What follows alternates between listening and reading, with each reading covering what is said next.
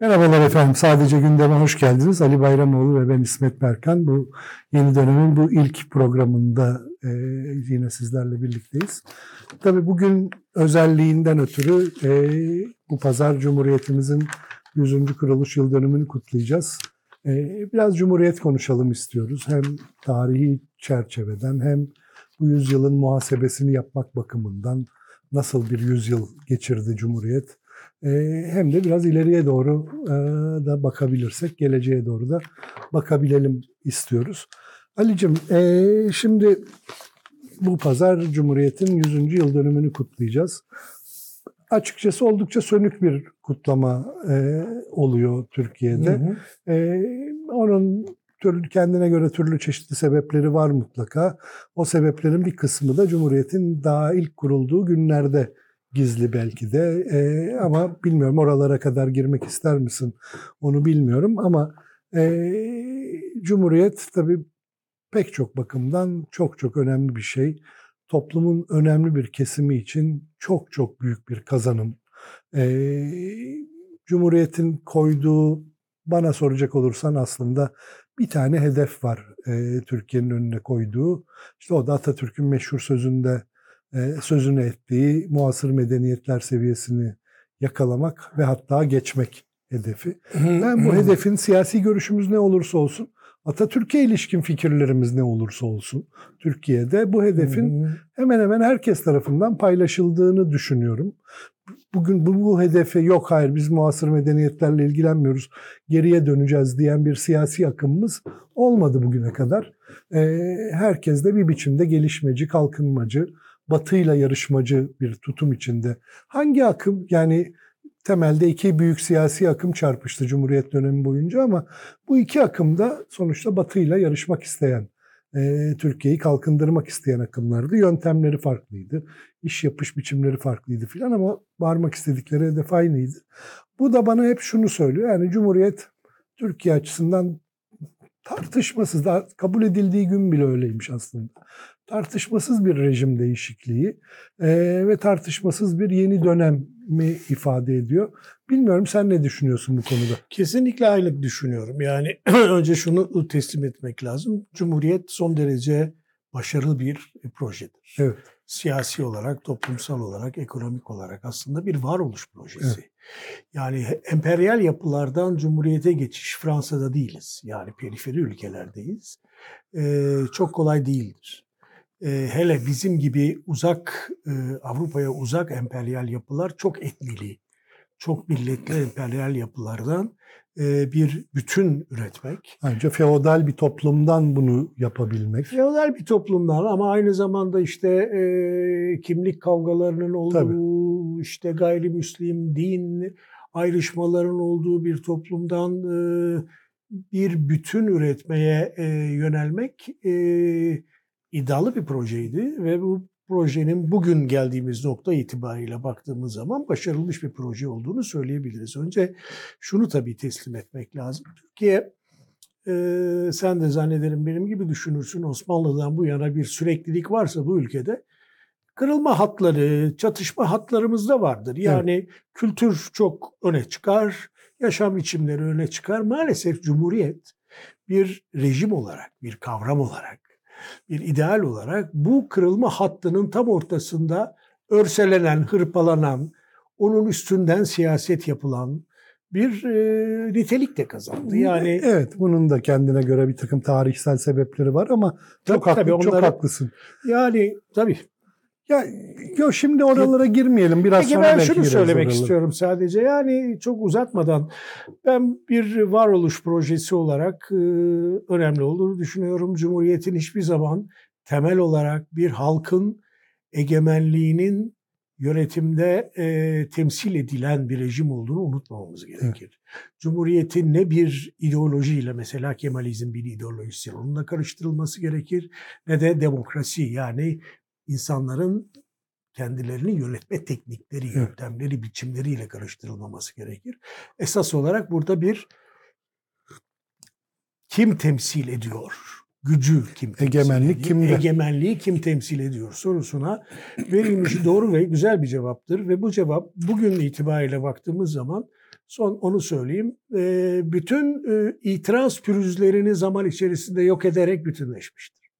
Yani bugün ne e, vardır herhalde hala Cumhuriyet'le derdi olanlar ya da Cumhuriyet'le biraz önceki kavramları karıştıranlar ama e, yani Cumhuriyet'e ne Tayyip Erdoğan'ın itirazı vardır ne e, Karamollaoğlu'nun itirazı vardır. E, sonuç olarak Cumhuriyet bir e, dediğim gibi bir kimlik, bir aidiyet ve bir e, egemenlik meselesi olarak son derece değerli. Yüzüncü yıl değerli tabii.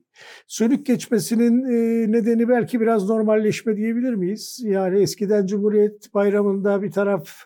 evet çok devlet ağırlığı olurdu doğru söylüyorsun ama biraz medyanın yokluğu da buna katkıda, Katkıda bulunuyor bence. bulunuyor. Çünkü 75. yılda kuvvetli bir medya ortamı vardı. vardı. Medya çok güzel kutluyordu bunu. O da sivil bir kutlama oluyordu sonuç itibariyle. Ya burada tabii bir normalleşme ile ilgili bir de tersiyle ilgili bir şey söyleyeyim. Normalleşme şu. Biz bundan 20 yıl önce laiklik, aşağı yukarı laiklik kılıçları ya da tersi kılıçlarla bu ülkede savaşırdık. E, Bugün muhafazakarlığı yine konuşuyoruz. Yani işte LGBT meselesini konuşuyoruz. Kamu alanında konuşuyoruz ama normal. Artık laiklik Türkiye'nin dini bir rejim tehlikesi, cumhuriyet e, işte Tanrı'nın mı temsil ettiği ya da egemenliği temsil ettiği bir yapı, milletin mi ettiği bir yapı tartışmalarını zannediyorum epey geride bırak. Çok çok. E, o zaman sönüklük tabidir. E, çünkü bizdeki canlılık e, daha çok bir kavga canlılığıydı. Bir meydan okuma canlılığıydı. O Cumhuriyet mitinglerini hatırla. Yani e, yani benim bakış açım İşte böyle. on- onlar şimdi şimdi şöyle ben de e, şimdi birincisi şunu söyleyeyim. E, tabii Türkiye bir mucizeyi yaratmış ülkenin adı aslında. Öyle bakmak gerekir. Çünkü tarihe, tarihteki şartları açısından bakmak gerekir. Bakıyorsunuz Birinci Dünya Savaşı'nı kaybetmişsiniz. Ülkeniz işgal edilmiş, başkentiniz işgal edilmiş. Ülkenizin doğusunda e, Ermenistan işgali var, batısında Yunanistan işgali başlamış. Şimdi ve burada e, Osmanlı o sırada işte ne bileyim 100 yıldır belki bir şey tartışıyor. İşte yeni Osmanlılıktan başlamış, Jön Türklere gelmiş, e, meşrutiyete gelmiş filan. Hep işte bu devlet nasıl kurtulur? İşte önce üç tarzı siyaset denmiş. E, Osmanlıcılık, yeni Osmanlılar Osmanlıcılığı Amerikan vari biraz bir şey savunuyorlar ama o hayali bir şey olmamış.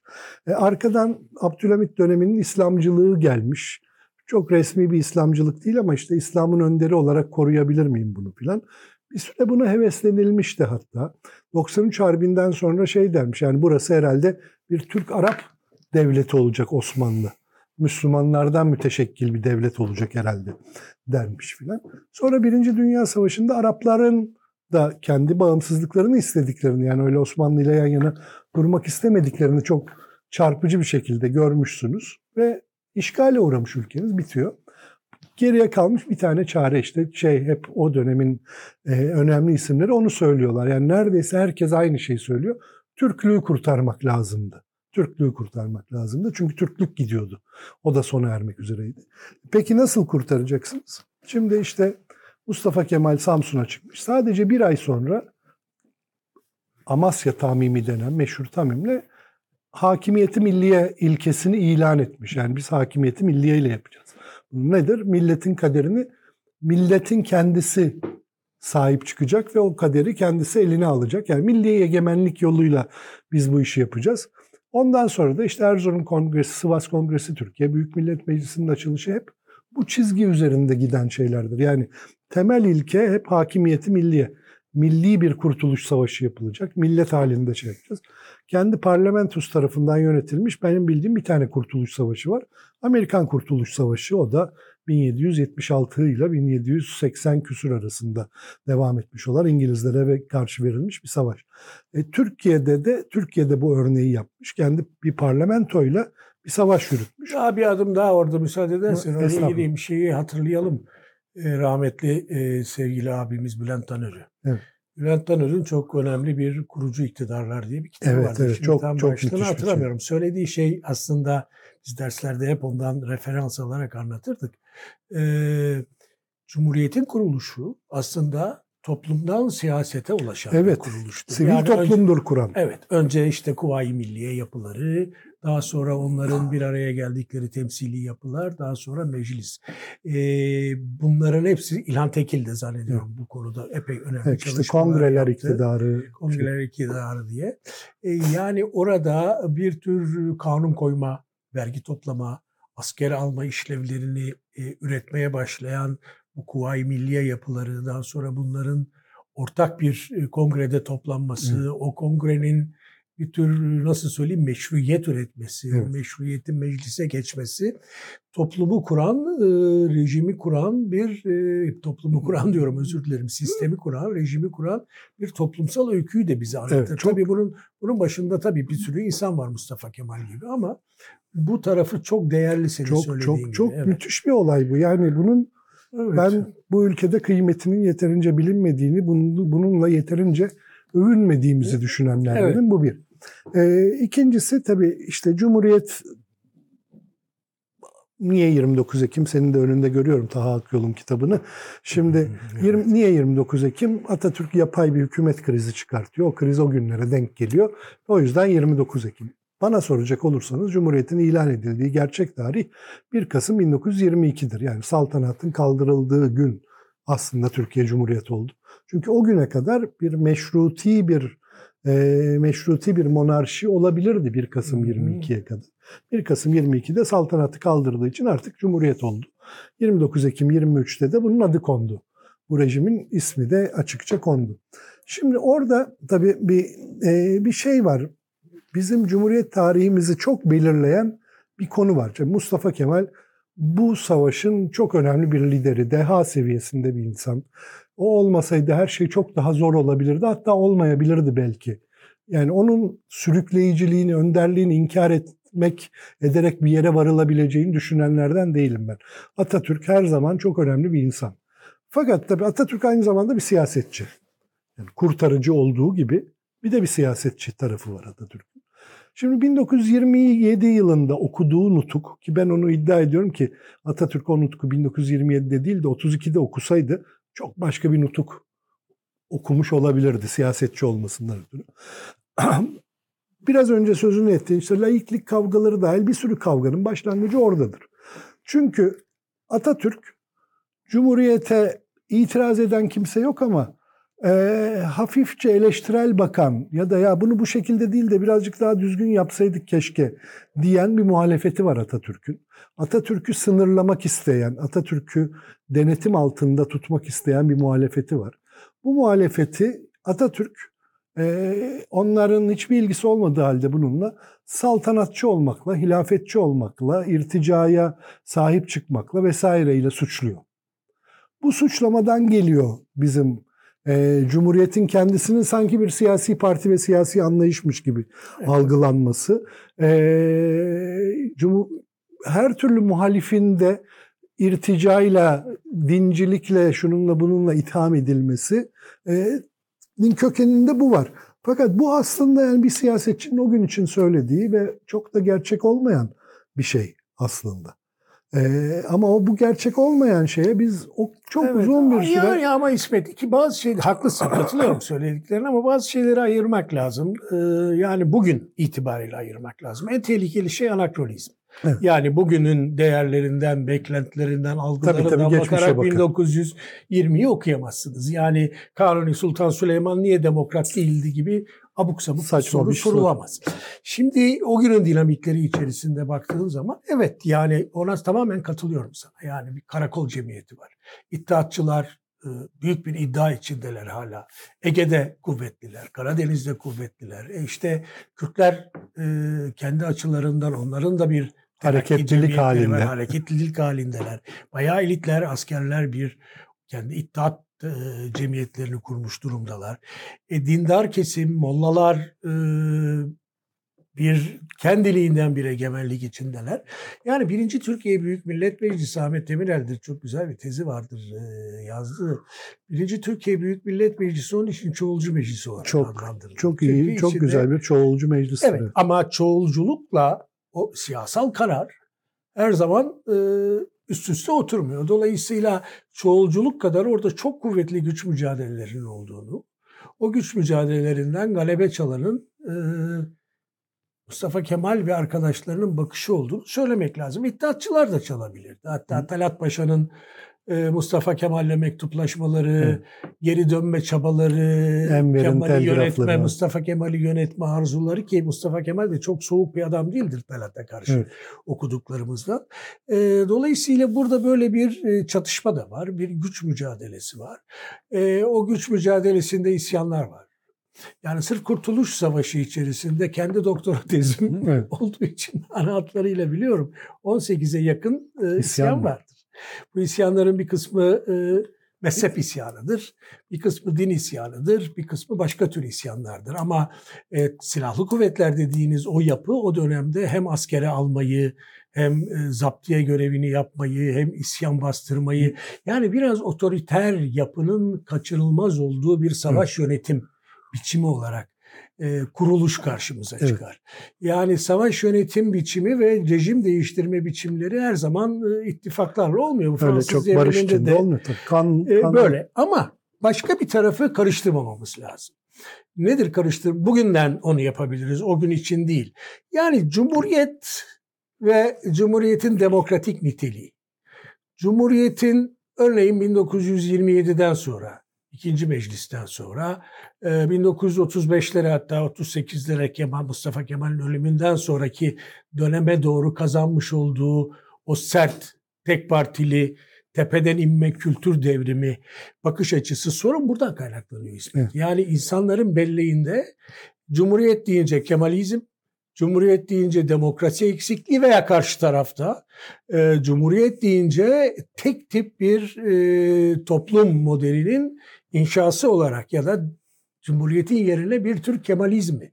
Neyse Kemalizm. O, o tartışmaya girmek evet. için söylüyorum. Kendileri bile bilmiyorlar. Evet. Çok... Koymadan kaynaklanıyor. Dolayısıyla bugün baktığımız zaman ben işte bunun yavaş yavaş da olsa aşılmaya başladığını evet, hissediyorum. Evet. Yani bu çok önemli bir şey. Ben de seninle aynı görüşteyim bu konuda. Bir, bir şey daha söylemek istiyorum. Yani bir de tabii tarih ve toplum akıyor. Ee, Türkiye e, Cumhuriyeti kurulduğu zamanlar 10-10 küsür milyonluk bir e, devlet. Ee, memuru var, e, köylüsü var. Başka çok fazla bir şey de yok. kendi kendine kendi imkanlarıyla kaynaksız bir ülke üstelik altyapı kaynakları yok. O kendisini kurmuş, zenginleştirmiş, inşa etmiş bir ülke. Şimdi o dönemlerdeki Mustafa Kemal ve arkadaşlarının topluma bakışı her türlü aidiyetin evde bırakılması gerektiğini söyleyen bir bakış. bu aidiyet, dini aidiyet, etnik aidiyet neyse. şimdi böyle bir cumhuriyetin başka rejimlerle, ideolojilerle böyle fazla iç içe girdiği bir dönemden geçtik. Peki bugün neredeyiz diye baktığımız zaman şunu kabul etmemiz lazım ki bundan 20 yıl önce başlayan bir proses, bir süreç, dindar muhafazakar denilen bir grubu sistemin dışında tutarken sistemin kapılarını onlara açtı ve sistemde bir melezlenme yaşandı. Bugün Tayyip Erdoğan'ın geldiği son nokta mesela partisinin Atatürkçülükle, Kemalizmle çok kavgalı olmayan e, muhafazakar mekanizmayı o devlet dokusunun içine doğru taşıyan, bunların hemhal olmasından kaynaklanan bir doku var karşımızda. E böyle olduğu zaman tabii bazı e, tedirginliklerin olması da kaçınılmaz. Yani ne yapıyor mesela e, Tayyip Erdoğan?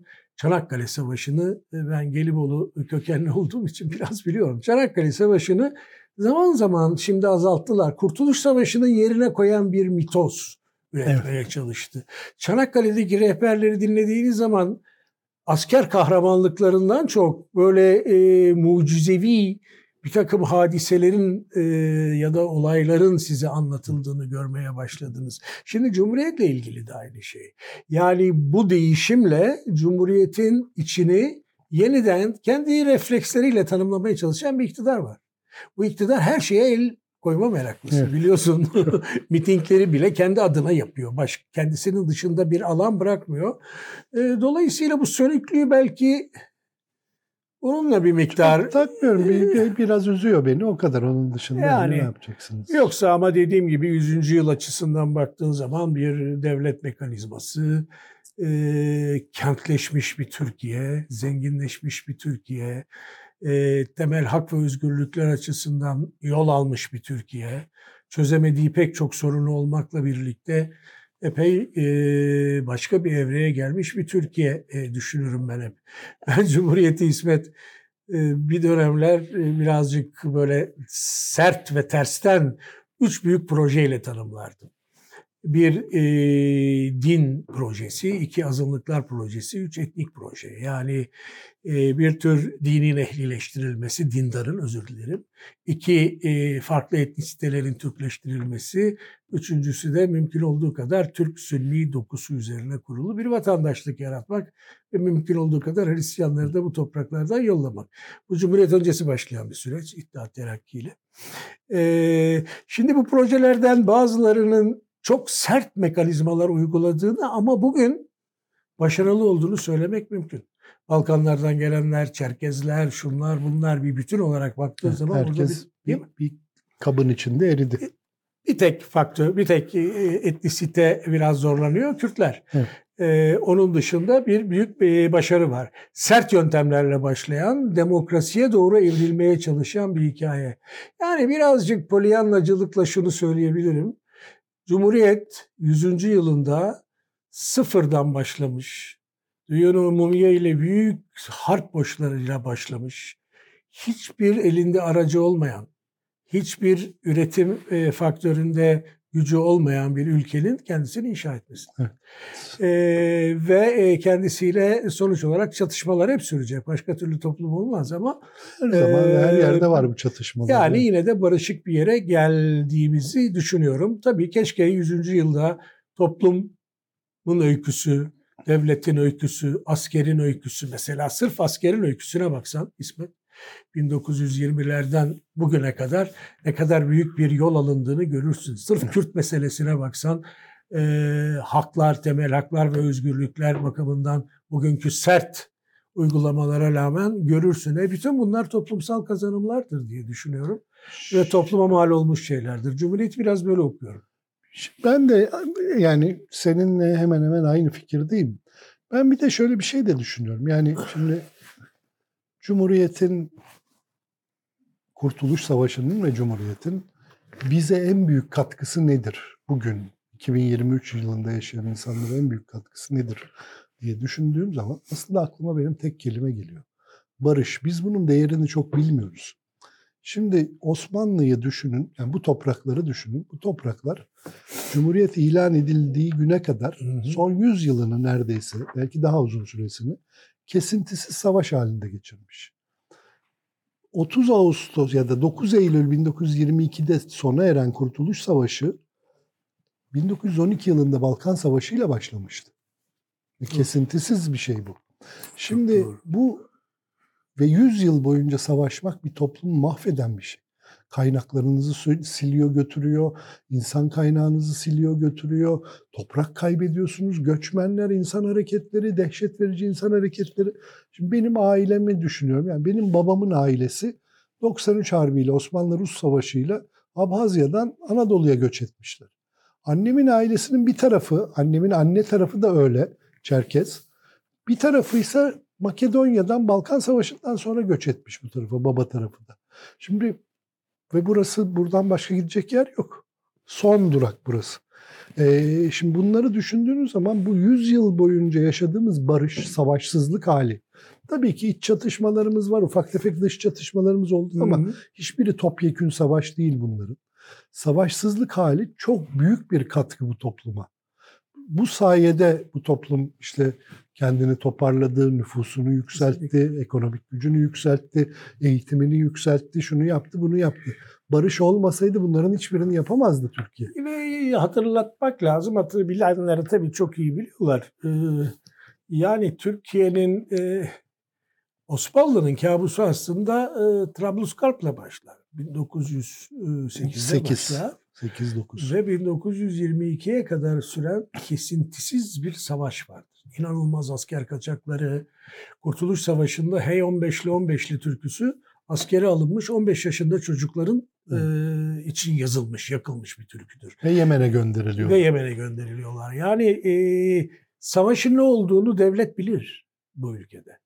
O tarihin özellikle e, İsmet Paşa'sı, Karabekir'i, Tabii, tabii. Mustafa Kemal'i yani bunun bedelinin ne kadar ağır olduğunu bilir. Yani toplumun açıdan inşası ve barış arasında hakikaten çok büyük bir ilişki olduğunu e, doğru söylüyorsun, katılıyorum. Yani bir de şöyle bir şey de var tabii. Yani Cumhuriyet e, geçmişten kendini şiddetli bir şekilde kopartarak kopmayıp da ne yapacaksınız aslında? Ben hak verdiğim de bir şey bir yandan. E, bir şeyi çok kolaylaştırmış. Şimdi bir Osmanlı reformisti diye bir insan var. Bunların çok ileri fikirleri var bazılarının. Cumhuriyet de o fikirlerden bir tanesi Osmanlı reformistlerinin. E, Atatürk'ün kendisi 1908-9'dan beri ya Cumhuriyet olmalıyız, küçülmeliyiz. Top, yani bugünkü misak milliden biraz farklı bir sınır tarif ediyor kendi kendine. E, yöneti, yönetilebilir bir ülke olmalı, Cumhuriyet olmalı filan diye. E, fakat tabii Osmanlı reformistlerinin bir problemi var. Osmanlılar. Bunu Atatürk de dahil o yıllar için söylüyorum. Ee, neden bunu diyorum? Çünkü Osmanlı sistemi içinde ve Osman Osmanoğlu ailesi olmaksızın düşünemeyen insanlar bunlar. Ee, dolayısıyla devrimci değiller, reformistler.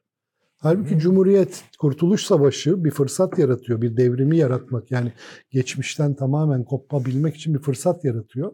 Ve mesela işte şey der, e, Atatürk ve muhalifleri denen işte Rauf Orbay, Ali Fuat Çetinsay, e, Cebesoy, Kazım Karabekir, Adnan Adıvar vesaire, Refet Bele vesaire bu insanlarla olan ayrılık hep izaha muhtaç görülmüş.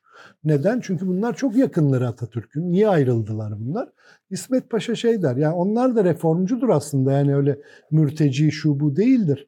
Ee, ama onlar Osmanlı reformcusudur, biz Cumhuriyet devrimcisiydik der. Ben bu, bu lafı da doğru bulanlardanım bilmiyorum sen ne dersin? Valla tabii bu tartışmalı bir konu. Ee, kopuş benim hiç sevmediğim bir şey. Yani hiçbir zaman gerçekten kopmuyorsun zaten. Kopuyorsun En ama kopuyorsun. aynı yani yerde kopuyorsun, e, eski Türkçe okuyamıyorsun. Hı. E, dedenden Ama babandan yani çok hafif alma. Okuyanlar da çok küçük çok bir çok hafife zaten. alma, çok hafife alma. Yani o süreklilik e, kelime, duygu, kavram e, bir tasavvurdur. Yani e, çok sert kopuşlar, e, bu sert kopuşlardan sonra dilin yeniden yaratılması, aynı zamanda kavramların yeniden yaratılması demek. Bunlar tartışmalı konular.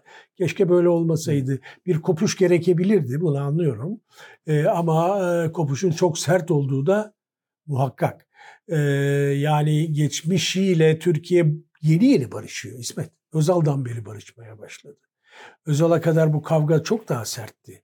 Yani yavaş yavaş adım adım adım e, oraya doğru gidiliyor. İkincisi tabii Türkiye'de laiklik e, mesela pek çok e, eski hoca, anayasa hukuku hocası Arabi olandan uzaklaşmak olarak bunu tanımlar. Bu sadece e, bir din devlet meselesi ya da dinin devlet dışına itilmesi meselesi değildir. Zaten öyledir.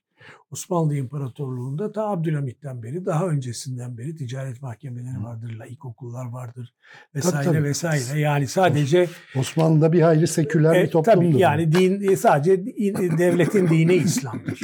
Yani onun kalkması e, çok önemli ama uygulama Mustafa Kemal'le başlamıyor. Uygulama ta Tanzimat'tan itibaren adım adım adım adım adım adım geliyor. Zaten bütün çatışmamız da burada. Ama Arabi olandan uzaklaşmak e, işte ana kimlik çatışmalarından bir tanesi odur. Doğru muydu, yanlış mıydı? Bana göre çok yanlış değil.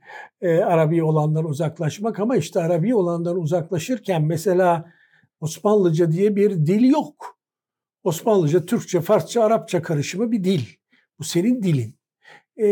Biraz bunlarla da kavga eden, biraz bana Çin kültür devrimini andıran boyutları vardır. Ama ben hep şunu yapıyorum tabii. Yani şu ayrımı yapmanın çok doğru olduğunu düşünüyorum. Ee, Kemalizm bir şeydir. Demokrasi bir şeydir. Cumhuriyet, bir Cumhuriyet şeydir. başka bir şey. Hoşlanmayabilirsiniz Kemalist uygulamalardan. demokrasiyi eksik bulabilirsiniz. Bunun faturasını Cumhuriyete çıkarmayın. İslam Cumhuriyeti diye de bir şey var. Ne bileyim ben işte e, bazı Demokratik Halk Cumhuriyeti diye şey. Demokratik Halk Cumhuriyeti diye e, aslında demokrasiyle alakası olmayan son derece otoriter rejimler de var. Burada egemenliğin kaynağı önemli ve Türkler e, ya da bu toprakta yaşayan insanlar sadece Türkler değil, Türkler, Kürtler, Hristiyanlar birlikte bir e, çatışma kadar uzlaşma istikametinde de ilerliyorlar. Bunun bence en önemli şeyi iktisadi olandır İsmet. Yani sen benden daha iyi anlarsın iktisattan ama e, yani e, sıfırdan buraya gelebilmesi bir ülkenin bunca borç, e, bun- bunca Tabii. sırtında büyük yük e, bu hakikaten çok önemli bir şeydir. E, onun Şöyle, için onun da şöyle, şöyle bir şey var yani ben hep uzun yıllardır bunu söyleyip duruyorum. Bir dönem Türkiye'de çok tartışılmış bir şey işte Osmanlı niye battı? Şundan battı, bundan battı bir sürü fikir var bu konuda, görüş var biliyorsun. Benim de kendime göre bir fikrim var ve benim fikrim son derece basit, dümdüz bir fikir. Osmanlı kapitalizmi kuramadığı için battı. Feodal, çok basit ve dümdüz bir fikir değil biliyorsun. Bütün 70'ler 80'ler bütün hocalar bunu söyledik. feodal- Sanayi sanayi devrimini sanayi yapamadı. için. değil, sanayi değil, kapitalist ilişkileri. E, Bu ama çok sanayi devrimi sanayi olmadan devriminden öncesine gider bu. Kapitalizm Peki. büyük bir paket. Yani sekülerlikten tut da eee, yönetim eee, bir devlet yönetme meşruiyetinin kaynağını aramaya kadar eee, bilimsel düşünce devriminden seküler eğitime kadar bir, çok büyük bir paket bu. devrimi aydınlanmadan da- öncesi. Yani aydınlanmadan da önceye gider bu. Yani bu Batı Avrupa'da tabii derece derece eee, gelişmiş bir şey kapitalizm. Osmanlı feodalde kalmayı tercih etmiş ya da feodalde kalmış. Eee, aynı toplumsal dinamikler, sosyal dinamikler işlememiş Osmanlı'da şu veya bu sebeple onlar uzun uzun tartışılabilir.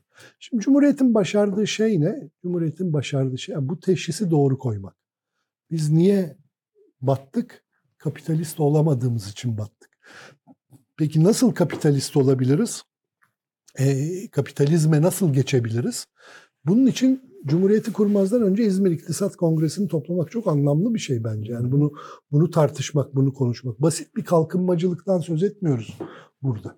Bunun altyapısı yani bunun arka planında sekülerlik olduğunu, laiklik olduğunu görmek, bunun arka planında laik eğitim olduğunu görmek, farklı düşüncelerin eee, halkın gücüyle eee, daha doğrusu ne diyeyim kitle eğitimiyle eee, buradan bir fayda elde etmeyi düşünmek falan. Bunları ne kadar başardı ne kadar başaramadı hep tartışılır şeyler ama kapitalizmi çok daha hızlı da başarabilirdi belki Cumhuriyet.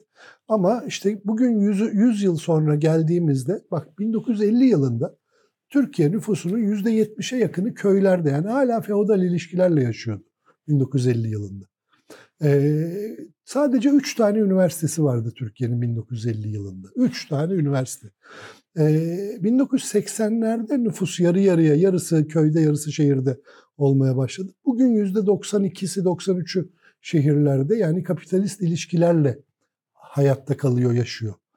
Türkiye 100 yıl sonra işte 85. yılında, 90. yılında neyse bu tarihte kapitalizmi kurabildi. Bizden daha hızlı kurabilen feodal toplumlar var. Mesela Japonya var, mesela Kore var. Bunlar 40-50 yılda kurmayı başardılar. Ama biz de kendimizi o kadar küçümsemeyelim. Yani 80-90 yılda yani Ba- Batı'nın 300-400 yılda geçtiği Evet. bir aşamayı 80-90 yılda kat etmek de Önemli. küçümsenecek bir şey değil. Kullandığın kavramlarla ilgili çok fazla itirazım var ama program yeri değil.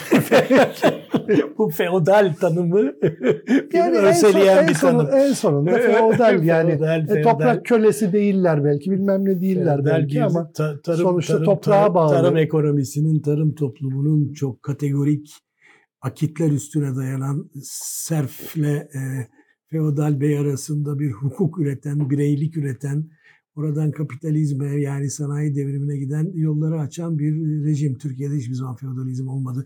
Bana sorarsan ama bunu neyse tartışmayalım. şimdi bu akademik tartışmayı yapmayalım tabii. Bunu yapmayalım.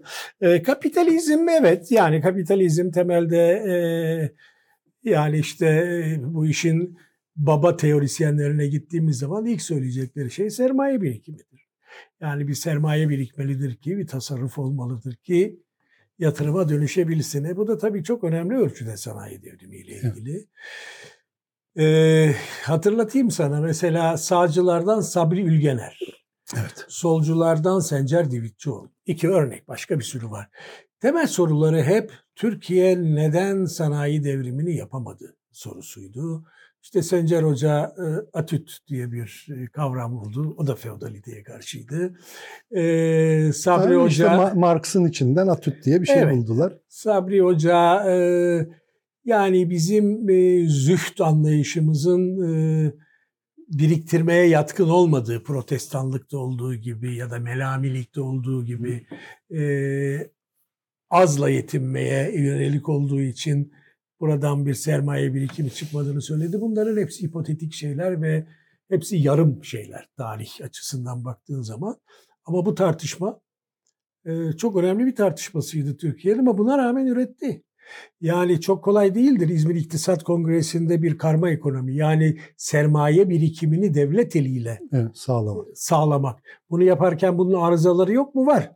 Ee, devlete bağlı bir iş adamı yarat, grubu yaratmak ee, vesaire vesaire yani başka haksız rekabetler yaratmak.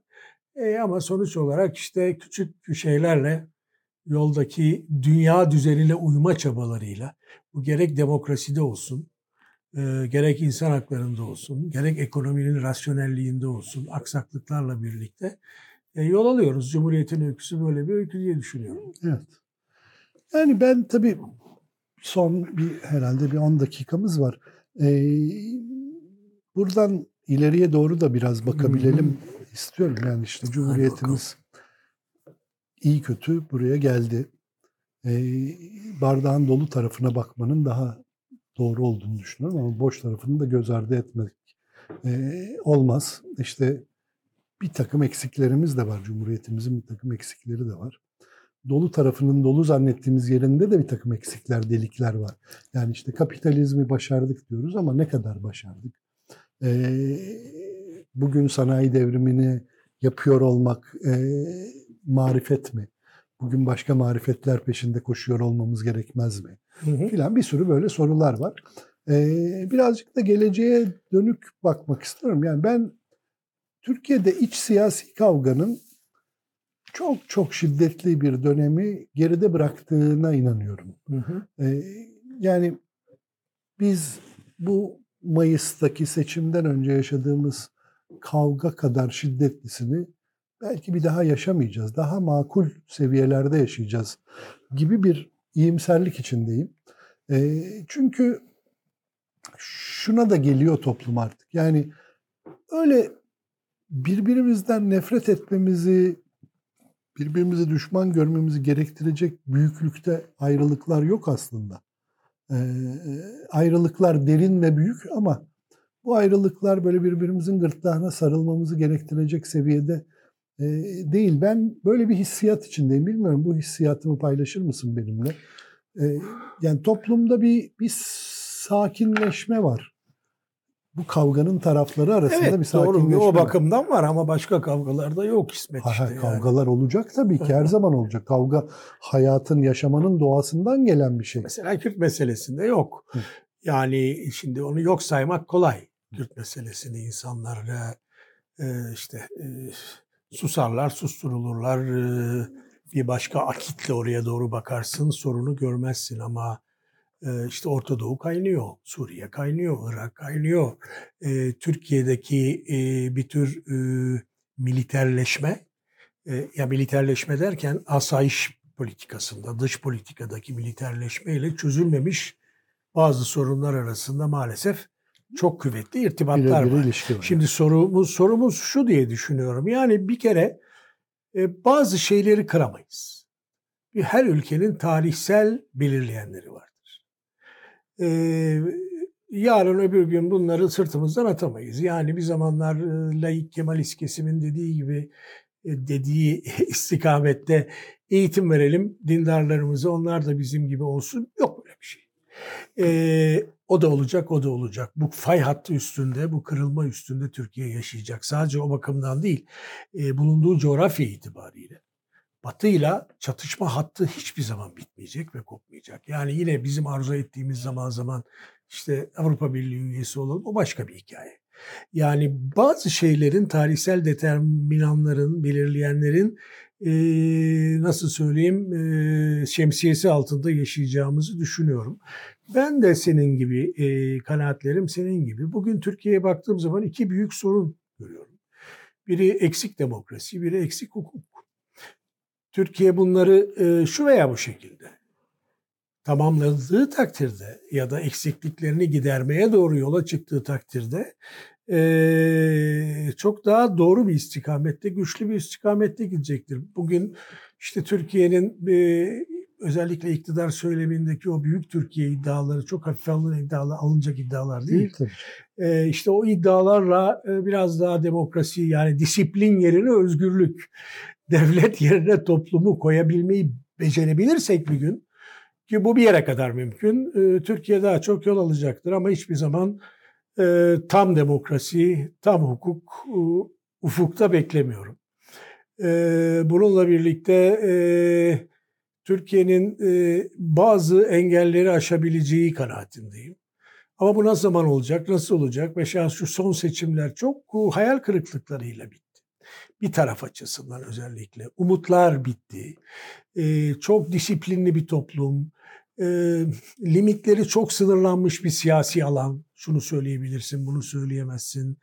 Yani güvenimizin çok azaldığı bir hukuk.